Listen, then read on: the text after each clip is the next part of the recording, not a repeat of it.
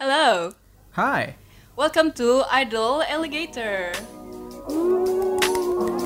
Yay.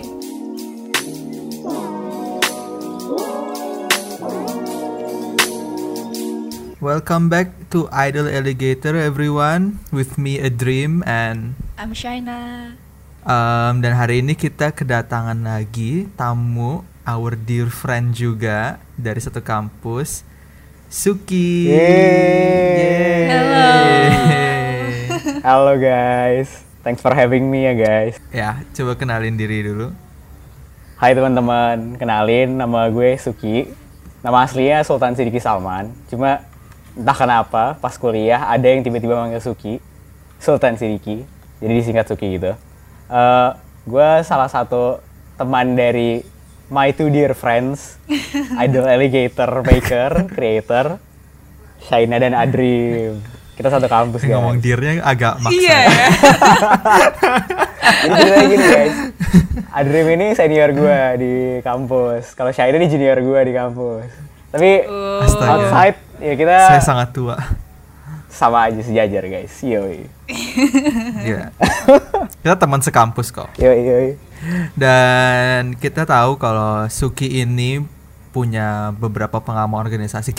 Gue sama Shaina juga ada pengalaman organisasi, dan kita berpikir kenapa nggak kita ngomongin orang tentang manusia, karena organisasi ini kan ngomongin orang, kita mau gosip. Bukan gosip sih. Iya, jadi kan kalau di organisasi itu pasti kita berhubungan sama manusia. Sebenarnya nggak organisasi aja sih, kayak real life biasa juga kita pasti ngobrol, nggak mungkin enggak gitu kan. Dan the most basic apa ya, mungkin untuk distinguish orang dari sifatnya bisa kita lihat dari ini kali ya, introvert and extrovert dari personality mereka. Ya. Yap, yang kalau kita lihat di MBTI ada introvert, extrovert.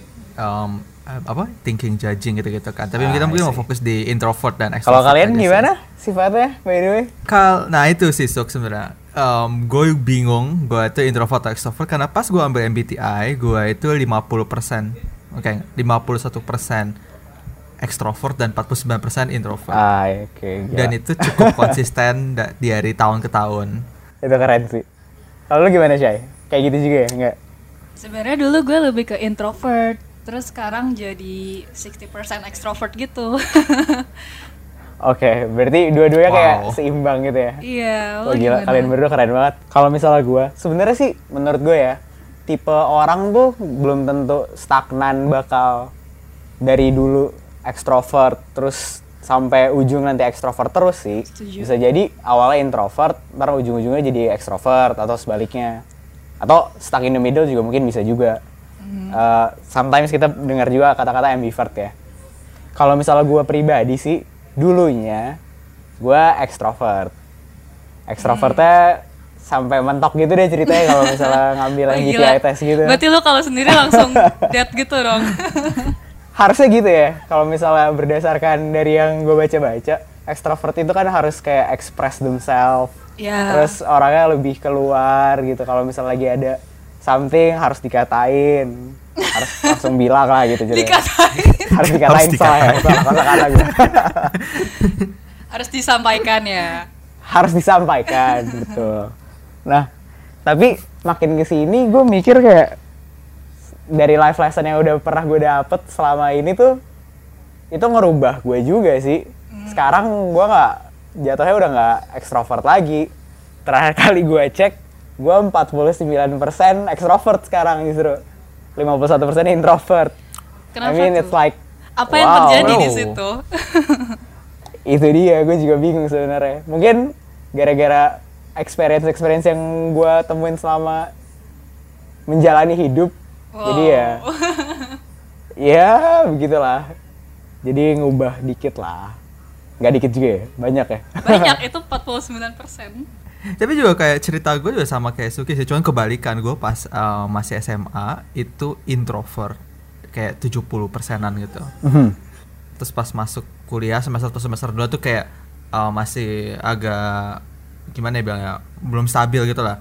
Kayak tiba-tiba extrovert sih, introvert terus gitu, lama-lama stabil jadi 50-an% gitu.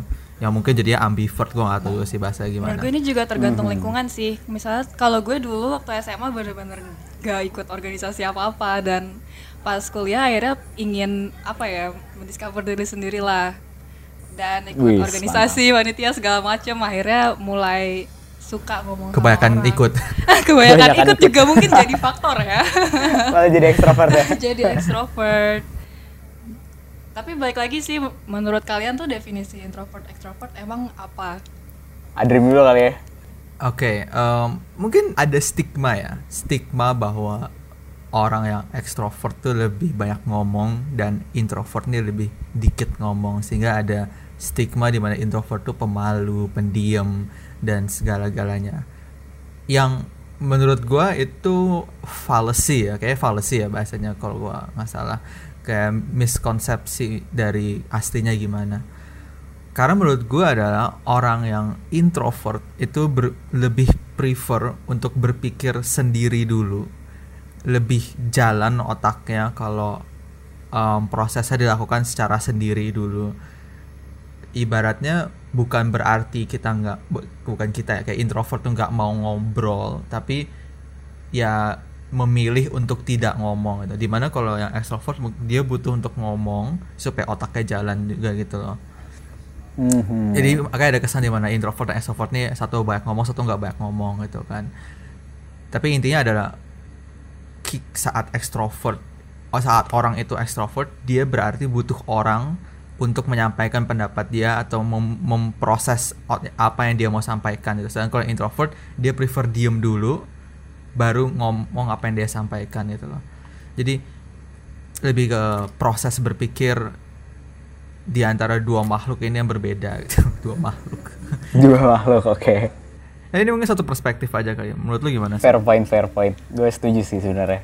But most cases menurut gue introvert and extrovert tuh nggak bisa benar-benar ya di-distinguish dengan dua jenis aja sih, introvert dan extrovert. Mungkin menurut gue introvert juga jenisnya banyak, extrovert juga banyak.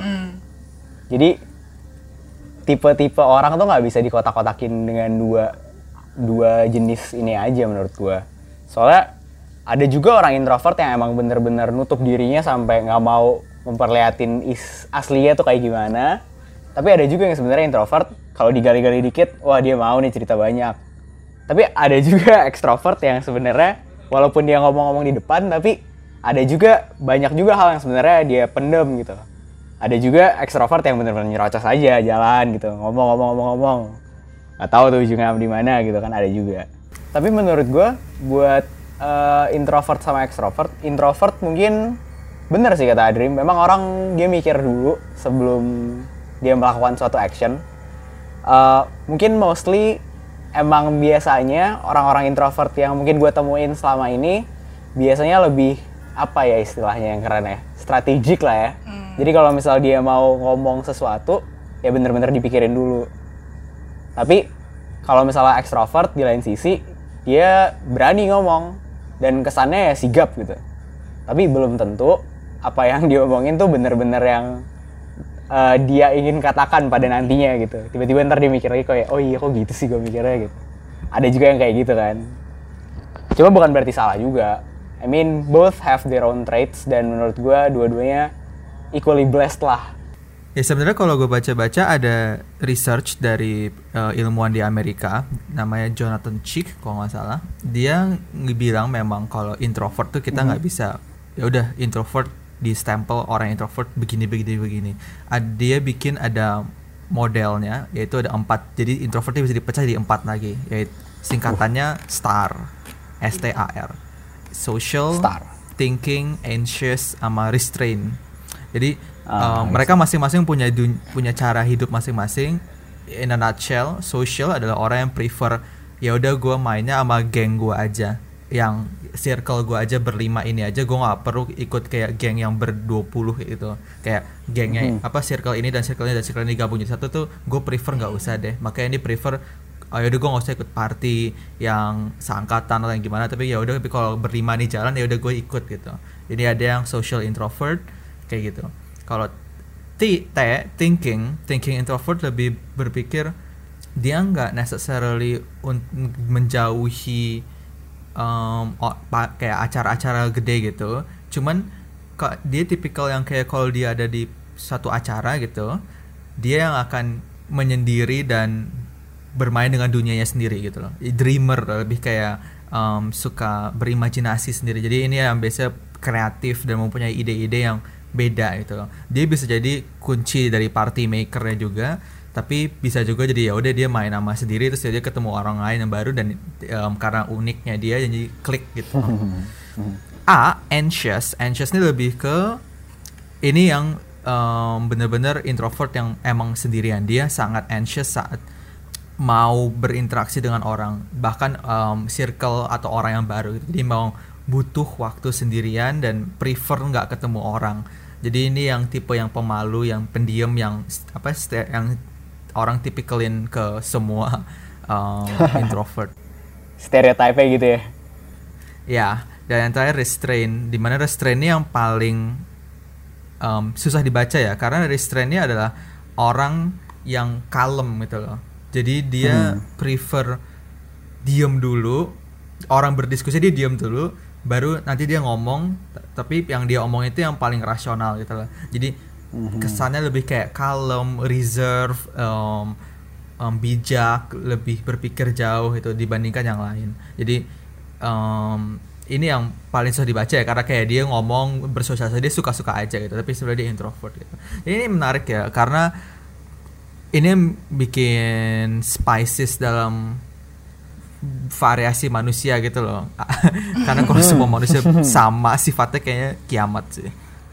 Ini sebenarnya menarik juga sih, soalnya gue juga pernah baca jadi introvert extrovert itu bukan necessarily ngomongin tentang orang tuh outgoing atau orang tuh lebih suka menyendiri, tapi itu iya, tapi hal lain juga adalah bagaimana seseorang merecharge diri mereka sendiri. Jadi belum tentu seorang introvert itu nggak outgoing, bisa aja dia benar-benar well spoken gitu, tapi emang dia perlu waktu untuk recharge diri dia sendiri untuk bisa bekerja in their most effective state. Begitu juga dengan extrovert gitu. Dan benar juga extrovert itu butuh thinking out loud, jadi butuh orang untuk dengerin dia dan bantu dia untuk berpikir biar dia bisa mencapai decision dia. Atau dia yang cara ngecasnya dengan nongkrong dengan teman-teman itu, bukan di rumah istirahat gitu. Karena gue juga punya rekan kerja di organisasi, terus dia tuh sebenarnya introvert, tapi dia jago ngomong gitu. Dan kadang-kadang gue dikasih tahu sama dia, misalnya lagi di situasi tertentu, terus dia bilang gue lagi butuh sendiri dulu nih, tapi nanti gue akan balik lagi. Dan gue respect banget sih kalau misalnya mereka bisa identify perlu mereka apa, dan mereka bisa komunikasiin bagaimana mereka bisa kembali lagi untuk kerja, dan akhirnya gue bisa memposisikan diri gue sendiri. Mantep deh. Wah gila, pengalaman lo keren juga tuh. Weh. Coba dong sharing-sharing nih yang pengalamannya jauh lebih amazing kan? Ceritanya udah jauh di depan. Tapi keren juga ya, itu berarti istilahnya kita bilang social endurance kali ya. Jadi kayak ada ketahanan tertentu dari setiap orang buat sustain diri dia pada saat dia sedang bersosialisasi satu sama lain gitu. That's interesting, bener sih, gue setuju banget. Karena nggak semua orang emang bisa bener-bener ngomong terus-terusan bareng sama teman-teman terus. Perlu juga waktu untuk recharge sendiri. That's interesting. Mungkin gue kayak gitu juga kali ya. Mungkin karena kayak udah kelamaan di rumah, kita jadi pada perlu ngomong juga lewat podcast ini kali ya. Bener juga. Iya sih, tapi aneh banget rasanya kalau gue ambil tes MBTI dan gue jadi 50% introvert, 50% extrovert, karena kadang lu jadi bingung dan mempertanyakan diri lu sendiri kayak, jadi gue kalau mau nyaman sendirian atau bareng, dan memang kenyataannya adalah kadang gue pengen sendirian, kadang gue pengen bareng orang lain nongkrong juga gitu loh. Tapi ada waktu di mana ya udah gue pengen sendirian aja di rumah, HP diletakin dengan laptop gue, main game. Atau mungkin melakukan hobi gue yang lain gitu. Every man's dream. Boys will be boys, akan selalu main game guys. Nah tapi mengetahui orang ini introvert dan extrovert sebenarnya yang paling penting adalah on how we understand ourselves dan how we treat them gitu kan. Dan setahu gua Suki ini tuh seorang ketua cuy di organisasinya. Oh. Jadi butuh manajemen orang dan leading dan mengerti anak buahnya dengan baik dan benar gitu. Gila lu pas lu jadi BPH selama ini ngerasa jadi anak buah emang. Gue mau yang oke lah, BPH tuh kan badan pengurus hariannya. Jadi kalau gue bilang badan pengurusan juga orang yang nggak tahu BPH kayak pantu. Oke. Jadi apa dong bawahan? Kok bawahan lebih parah lagi gue bilang. Jangan bawahan juga dong. Rekan kerja di organisasi. Kerja. Coba gimana Suk? Ada nggak mungkin kayak pengalaman yang lu pelajari, yang lu jadi tahu gitu? Funny thing is, gue pas waktu itu sempat jabat ya bener di himpunan di kampus bareng sama teman-teman gue, dan the funny thing is everybody mempunyai warnanya masing-masing kalau gue bilang. Jadi wow. ada yang bener-bener oke lah gue bilang introvertnya akut banget nih sampai gue susah nge-explore juga sebenarnya, tapi ada juga yang kayak nggak perlu gue ngomong apa-apa dia ngomong duluan dan nanti gue trigger dengan sedikit-sedikit kata, tiba-tiba dia langsung spill semuanya gitu, ada juga yang kayak gitu. Wow. Emang bener-bener, that's the art. Gue senang banget dealing with people, kalau misalnya apalagi, kalau misalnya ya dalam waktu yang lama gitu, gue jadi bisa pelajarin masing-masing orangnya lebih dalam, terus bisa lebih dekat lagi. Nah, mungkin nggak stop di teman-teman dekat gue aja, rekan-rekan kerja yang langsung, kan ada juga mereka punya staff juga waktu itu. Although emang nggak sedekat itu juga sama staff-staff semuanya, karena kan banyak juga itu mereka juga masing-masing punya ceritanya masing-masing juga. Tapi gue dapat cerita-ceritanya juga mostly dari teman-teman BPH gue istilahnya. Nah, jadi kalau misalnya cara gue mengidentify gimana cara seseorang itu introvert atau extrovert, kita harus coba get a little bit personal dengan mereka. Oh. Gila, keren banget ya kata-katanya personal, men. Ada yang bener-bener gue pas jabat itu, sejujurnya, kalau misalnya gue ngomongnya pas maju, gue digoreng kali ya sama orang-orang ya. Gue asli gue gak kenal sama nih orang nih. Tiba-tiba tapi gue pilih aja gitu. Ada juga yang kayak gitu kan. Sebagai rekan di organisasi gitu. Iya, betul. Karena ya emang gue sadar suatu hari nanti gue juga bakal kerja sama orang-orang yang mungkin gak akan gue kenal. Tapi gue udah mendengar kualitas dia dari orang lain yang gue percaya. Itu. Nah, karena dulu juga ada ya semacam testing-testing lah istilahnya, uji coba. Jadi gue bisa tahu juga ternyata nih orang tuh kelebihan kekurangannya apa.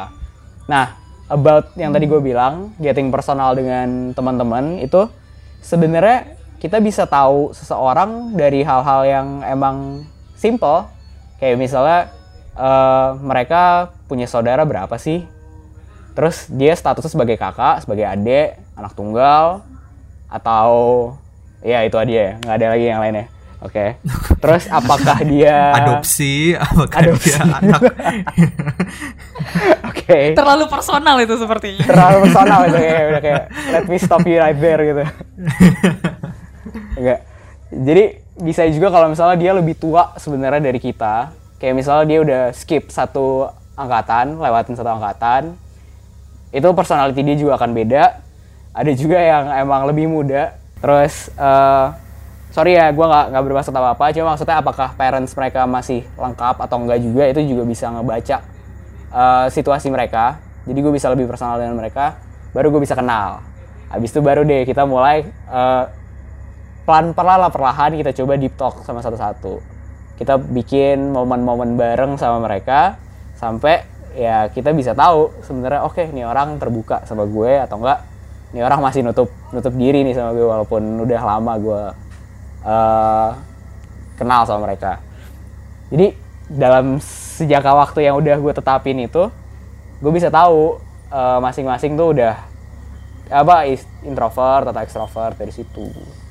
Jadi strategi lo dalam memimpin adalah untuk approach masing-masing orang dulu, dan get to know them. Iya. Apakah mereka introvert atau extrovert gitu? ya. Betul, itu kalau gue sih pribadi kayak gitu. Dan cara lu approach-nya adalah lu ngerasain sepatu mereka kayak gimana kan, lu ngerasain lingkungan yes. dia gimana, betul, dia backgroundnya gimana ya. Betul. Although emang nggak ada yang nggak harus dalam-dalam banget, gue udah bisa tahu kayak oke, nih orang ternyata kayak gini. Tapi ada juga yang perlu gue bener-bener gali dulu sampai ya gue tahu beberapa masalah di keluarganya gitu-gitu ya mungkin, atau enggak gue bisa tahu ya adik dia sekolah di mana gitu-gitu. Gue juga ya good to know lah hal-hal kayak gitu kan. Ini kayak informasi stalker gitu, maksudnya kayak adiknya orang jam sekian gitu ya. Sekolahnya di sini. Barangkali kan bisa beneficial buat gue gitu kan. Astaga, suatu saat siapa tahu perlu. bercanda. Bener sih, dan menurut gue penting juga untuk ngerti kondisinya dia gimana. Jadi bukan sebagai cukup tahu aja gitu loh. Karena kalau lu tahu dia ini orangnya gimana, dan lu sebagai pemimpin juga kan di sini. Jadi lu yang lu perlu minta dari mereka kan sering, oi tolong dong kerjain ini supaya kita mencapai ini gitu kan. Masalahnya dalam organisasi tidak ada uang ya untuk membuat dia melakukan pekerjaan itu gitu kan. Betul sekali. Jadi yang lu butuhkan adalah empati dan rasa kayak yaudah deh karena lu ketua gue bantuin gitu kan. Dan itu cukup penting untuk mengerti teman kita gimana dan rekan kerja kita gimana, cara dia berpikirnya gimana gitu sih. Jadi nggak cuma sekedar ngebaca. Nggak cuma buat ketua sih menurut gue deh. Itu kayak buat mostly semua orang deh. Apalagi kalau lu teman dekat sama orang, gimana lu bisa ya at least ya gimana ya bilangnya, kayak dia sampai mau berkorban buat lu, lu mau berkorban buat dia, ya itu lu emang harus get personal dengan mereka menurut gue ya. Bener sih, bener kayak mungkin gue ada contoh ya, sering kayak ada pertemanan yang berantem gitu loh, yang sering berantem karena ide argumen guys, kayak adu argumen, atau kayak ada decision making yang mereka nggak suka, atau dia melakukan sesuatu yang dia nggak suka tapi buatnya sesuatu lagi biasa aja. Dan kadang lu butuh untuk mengerti kenapa dia itu begitu gitu loh, dan dengan lu tahu introvert extrovert dan lu gali lagi lebih dalam orangnya gimana, lu mulai empati dan lebih tenang terhadap apa yang dilakukan. Lalu kalau experience kalian gimana? Ngegali kalau experience pelan-pelan sih menurut gue, nggak bisa langsung semuanya. Gue yakin kalian pasti ilmunya banyak banget, cuma nggak bisa langsung dikasih semuanya langsung blek gitu kan. Untuk meroket guys. Ih parah banget. Ini dari yang gue tahu ya, pas gue maju, Adrim ini salah satu senior ini gue deh yang gue idolain banget nih. Anjay, asik. Jadi beneran mau ngebantuin orang ya karena rasa empatinya dia itu cuy. Gue ya, bayar Suki kok guys, nggak apa-apa, gue bayar Suki. Keren banget. Dia 2 tahun nih ngebantu-bantu orang cuy, gila. Kurang baik apa lagi coba? Iya. Gila, semua orang juga baik kok. Iya. Cuman emang ya lah, kita masing-masing punya pengalaman yang berbeda-beda, dan bingung juga sih kalau mau dibilang ya sharing dong pengalaman kayak gimana. Ya pasti banyak banget, dan ada yang mungkin agak terlalu private juga gitu kan. Betul. Tapi yang penting adalah pasti ada satu pengalaman yang ngubah lu ngelihat dunia gitu loh. Dan gue ada sih pengalaman kayak gitu, lebih kayak yang tadinya gue nggak nyangka itu sesuatu yang signifikan menjadi sesuatu yang signifikan. Jadi lebih ke cerita tentang pas dulu gue juga ikut organisasi sama kayak organisasi Suki, tapi pas tahun lalunya megang satu divisi gitu kan. Dan ya, yang unik adalah itu pertama kalinya gue memimpin, dan gue harus memimpin staff-staff gue yang 1 tahun di bawah gue gitu kan. Dan gue nggak terlalu kenal juga sejujurnya. Dan setengah tahun pertama itu menjadi cukup awkward ya, masih ada kayak gue bisa ngerti oh ya dia ini orang yang gini, tapi setelah gue pelajarin kayak 80% staff gue introvert anjir, gimana caranya gue berkomunikasi dengan mereka gitu kan. Dan gue jadi agak bingung untuk Oh, oke, okay. Kayak ayo kita jalan-jalan, tapi kayak nggak mau karena mager. Oke, gimana ya gitu. Tapi nggak ada masalah untuk kayak oh ya ngerjain kayak program kerja dan segalanya. Alhamdulillah jalan-jalan aja. Cuman gue ngerasa kayak oke okay, ini bisa lebih dari ini gitu kan. Sampai akhirnya kita gue ngajak ke bukan jalan ke luar kota, ke puncak atau kemana itu enggak, tapi ke rumah gua. Wow. Jadi di rumah gua tuh dulu ada kayak tempat kayak ada di lantai 2 tuh kayak ada tempat yang cukup luas lah untuk kayak 10 orang kayak duduk bareng gitu kan sambil main atau ngapain gitu kan, main board game kah atau main ngobrol lah atau main video game gitu bisa gitu kan. Jadi supaya kita hemat biaya juga ya udah kita pesan aja PHD terus kita duduk sambil ngobrol aja gitu kan. Yang ternyata gara-gara itu yang bikin semuanya jadi connect gitu loh. Karena itu enclosed space, nggak ketemu banyak orang, nggak perlu bergaya-gaya pakai baju gimana kan. Dan ini circle yang kecil gitu. Jadi bukan large party gitu, sehingga yang kita lakukan adalah yang kita ngobrol, ngomongin dosen lah, ngomongin mata kuliah, ngomongin kayak oh ya si A ini kayak agak gosip sih ujung-ujungnya, cuman wajar lah karena staff gue kebanyakan juga cewek juga, jadi kayak dan cewek yang suka gosip juga. Jadi gara-gara itu yang kita mulai deket dan bikin setengah tahun sisanya jadi lebih apa ya, terasa kayak keluarga anjay. Asik. Sekalian juga kata-katanya. Ini menarik banget sih. Soalnya gimana ya, kayak lu nggak cukup untuk tahu doang mereka introvert atau extrovert, tapi lu juga harus mengerti bagaimana mereka nyaman.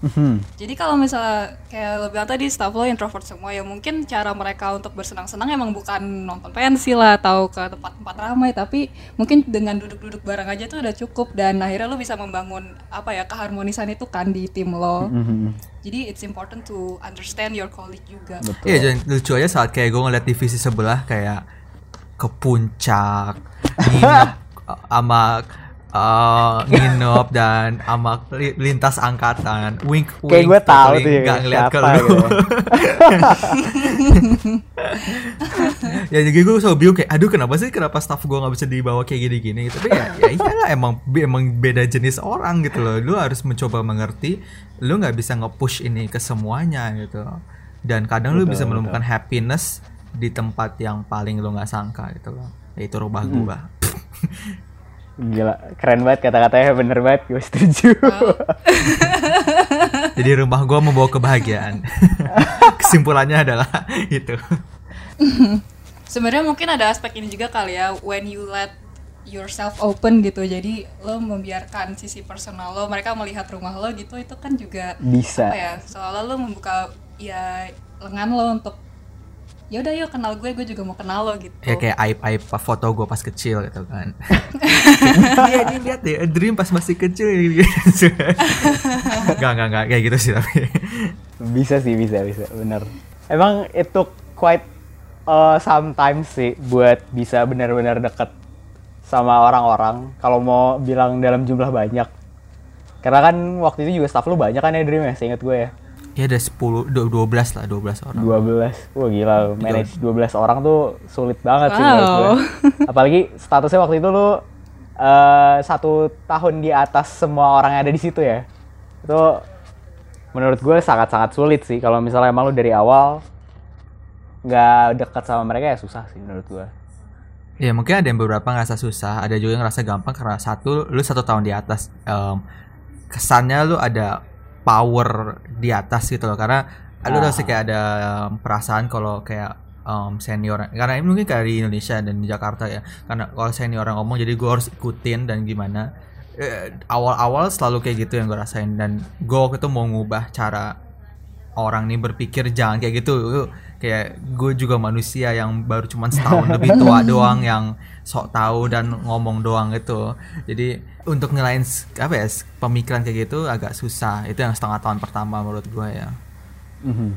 Tapi ini setelah memiliki pengalaman memimpin gitu ya, kan lo tahu ada bawahan lo yang extrovert, ada yang introvert. Menurut lo itu mempengaruhi nggak sih dinamika kerja lo gitu? Ini pertanyaannya buat Adrim dulu, buat gue dulu nih. Jawabannya bisa jadi beda nih, soalnya gue nggak tahu. siapa dulu? Gestar dulu. Oh, gestar dulu. Geli banget dengan kata-kata gestar. Oke. Menurut gue pengaruh sih, ekstrovert sama introvert. Cuma gue sebenarnya nggak suka banget sih bener-bener kalau misalnya dikotakin cuma ekstrovert introvert. Gue bilangnya istilahnya gini aja ya, orangnya tertutup sama orangnya lebih terbuka gitu aja kali ya. Nah, kalau misalnya di satu bidang ada komposisi orang yang mostly terbuka satu sama lain, menurut gue juga belum tentu itu adalah hal yang baik juga kalau bener-bener semuanya kebuka. Karena kan pasti adalah istilahnya something yang you are not supposed to tell everybody gitu. Jadi harus ada juga sifat-sifat tertutupnya sedikit gitu. Tapi kalau misalnya di lain sisi satu bidang isinya tertutup semua juga nggak bagus juga. Lo akan lebih sulit berkomunikasi kalau kayak gitu. Cuma berdasarkan pengalaman gue sebenarnya masing-masing bidang tuh masing-masing ya bidang lah itu dinamikanya beda-beda. Ya mungkin ada yang bilang kayak dari tahun ke tahun nih mirip nih kayak gini-gini terus. Cuma menurut gue beda sih. Dengan beda orang pasti beda feel-nya beda pasti. Pasti unik ya. Iya. Pasti iya unik. Jadi komposisi orang introvert orang yang apa sih yang tadi gue istilahnya gue bilang ya, orang yang pendiam sama yang lebih mau ngomong, tertutup terbuka. Gue gampang lupa nih tadi guys. Itu lebih baik lah istilahnya kalau misalnya emang bisa kita mix di situ. Dan a balance of both balance ya. Betul.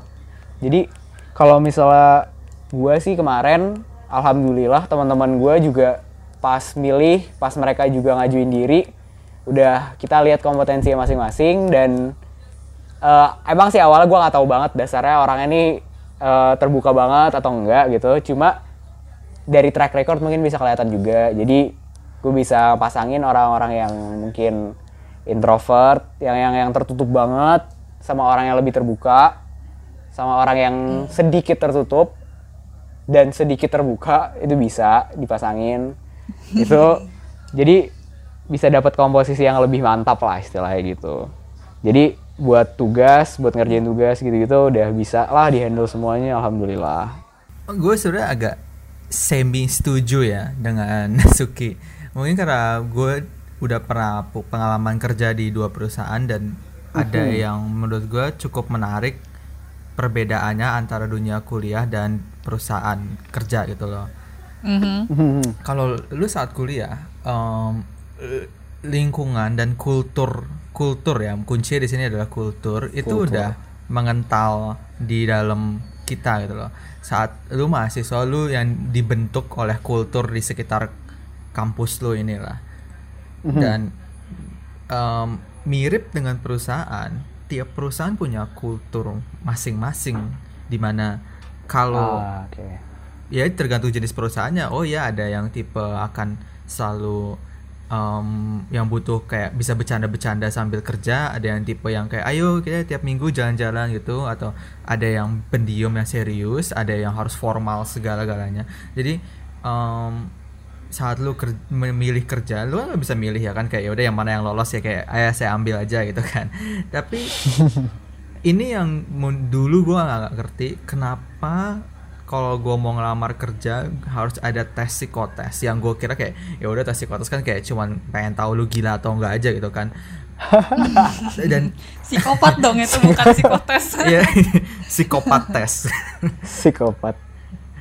Nah tapi pas gue mulai masuk ke dunia kerja ini gue baru ngerti, oh ya emang kadang ada waktunya lu menolak orang yang mau melamar kerja ini karena dia secara psikologi gak cocok dengan kultur perusahaan kita. Mungkin contoh yang paling gampang adalah perusahaan engineering kan, karena kita pegang engineering, kebanyakan perusahaan engineering isinya orang-orang yang udah lebih berumur, orang yang punya wibawa, orang yang pinter gitu kan. Dan jadinya kulturnya adalah formal, strict, disiplin gitu kan. Sedangkan contoh nih lu orang kayak anak milenial banget nih, Lu pengen santai, lu pengen kerjaan yang penting kelar gitu kan. Jadi pas lu lu nggak pas psikotes mungkin lu bisa aja ditolak karena memang lu cocoknya kerjanya di e-commerce itu contohnya, yang lebih fleksibel, kerjanya bebas jam berapa aja, dan bisa bercanda-bercanda sambil kerja. Dan itu menurut gue menarik sih, karena dari satu angkatan aja tuh bisa kerja di berbagai perusahaan yang berbeda-beda gitu. Ya itu ngasih lihat seberapa beda-beda lu setelah lulus, padahal lu dididik di tempat yang sama, yaitu di kampus yang sama gitu kan. Yang harusnya kulturnya sama gitu kan. Tapi ternyata lu bisa, oh ya ada yang kayak anaknya e-commerce buat anaknya banking atau anaknya engineering banget. Kayak menarik aja sih menurut gua, karena jurusan kita lumayan fleksibel gitu.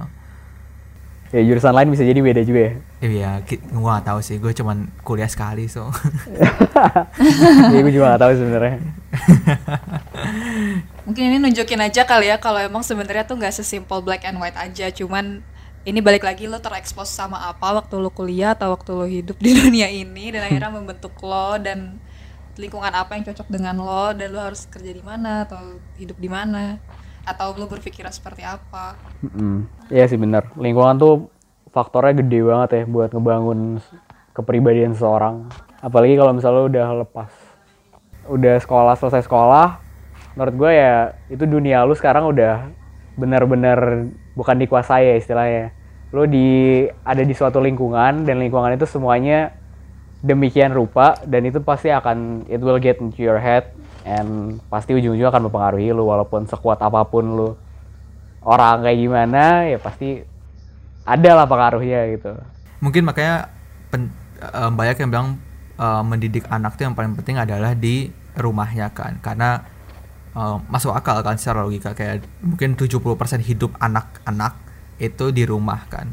Dan ya tergantung orang tuanya gimana, anak akan meniru orang tuanya ngapain aja, kayak bersikap gimana, sopan santunnya, ramah tamahnya, itu ngikutin orang tuanya. Dan sifat biologis manusia untuk meniru yang ada di sekitarnya itu terbawa terus sampai kayak ke kuliah, dimana makanya lingkungan sangat mempengaruhi cara kita berpikir. Kayak kalau gue bisa time travel dan gue interview gue pas SD, gue pas SMP, gue pas SMA, pas kuliah, dan pas sekarang, untuk kayak serangkai pertanyaan tentang menurut lo titik-titik gimana gitu, pasti jawabannya akan berubah di tiap fase ini karena lingkungannya berbeda gitu.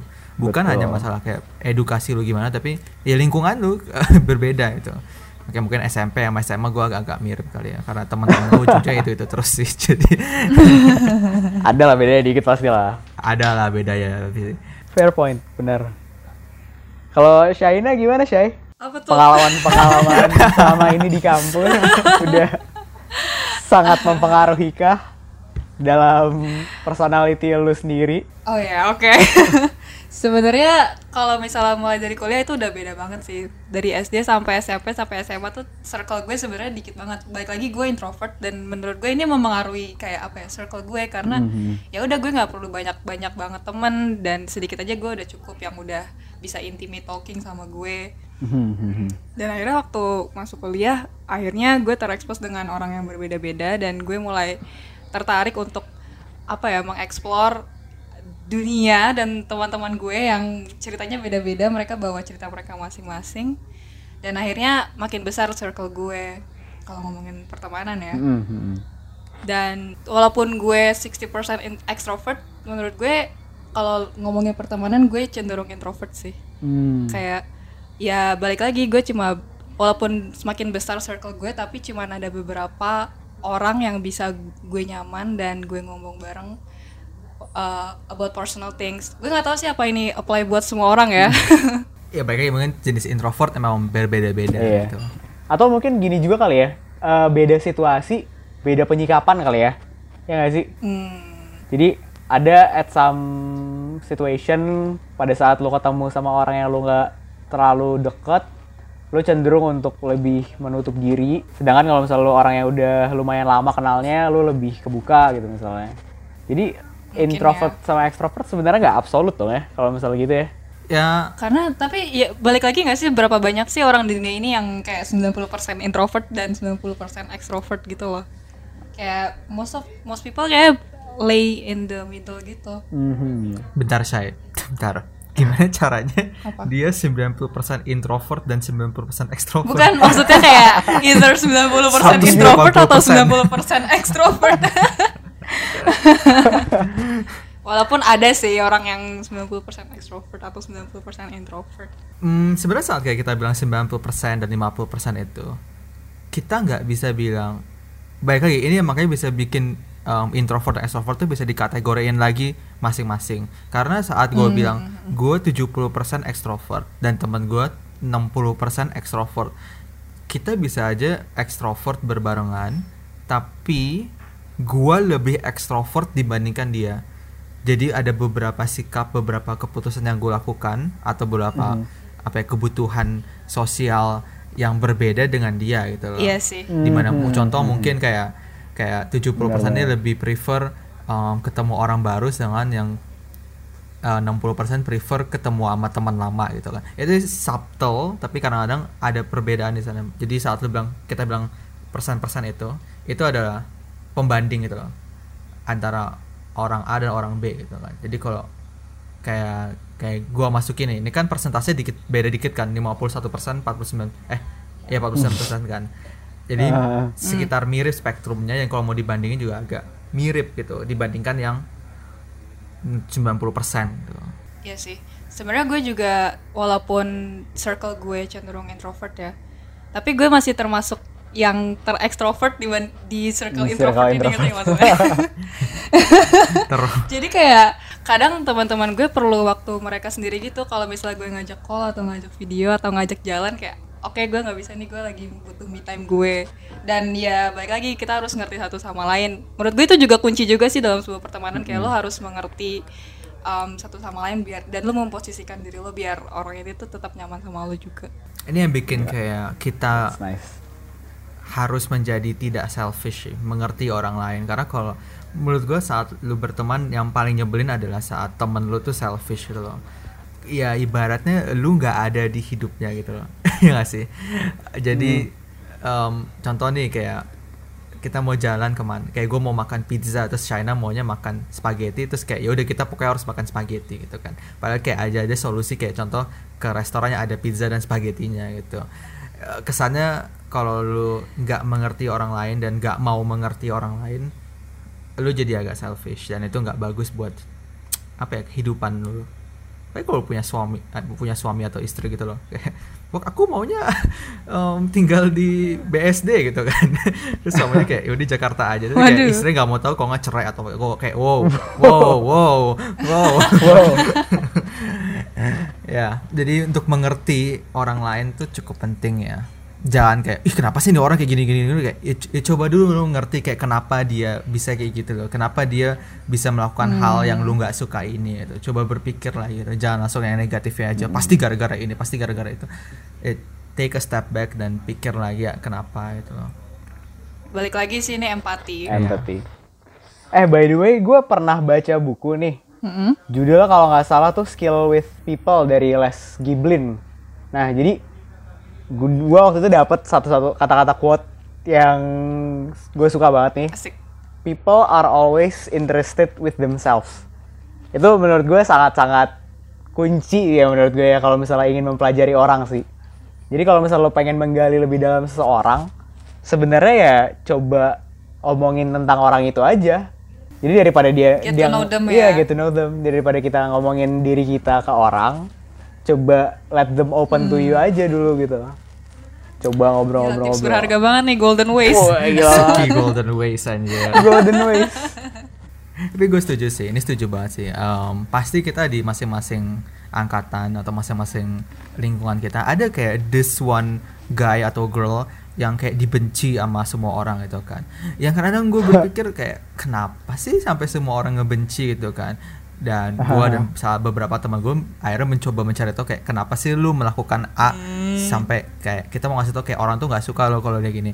Dan kadang-kadang reasoning dia justifiable juga itu loh, di saat kondisi dia kayak itu ya dia mau nggak mau harus melakukan itu gitu. Gue nggak mau nyebut itunya tuh apa, karena banyak banget teman-teman gue yang kayak dia dibenci karena X, terus yang ini dibenci karena Y gitu kan. Tapi orang sangat mudah untuk membenci orang lain hanya karena tidak sesuai dengan prinsip dia gitu. Karena manusia prinsipnya ya beda-beda gitu kan. Prinsip kita bertiga aja mungkin berbeda-beda. Cuman kita berusaha mengerti kenapa lu mengambil prinsip itu gitu loh. Yang menurut gue ini perlu ditanemin ke orang Jakarta kali ya. Semuanya dari Dream Gathering. Semua orang sih kayaknya ya. Demi hidup yang lebih harmonis. Demi hidup yang lebih baik, benar. Iya sih. Jadi ngaruh juga kayak ke berbagai jenis yang sampai yang sensitif juga gitu loh.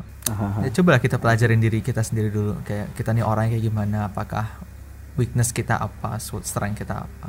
Benar sih. Self reflection tuh sangat-sangat berguna sih, benar banget.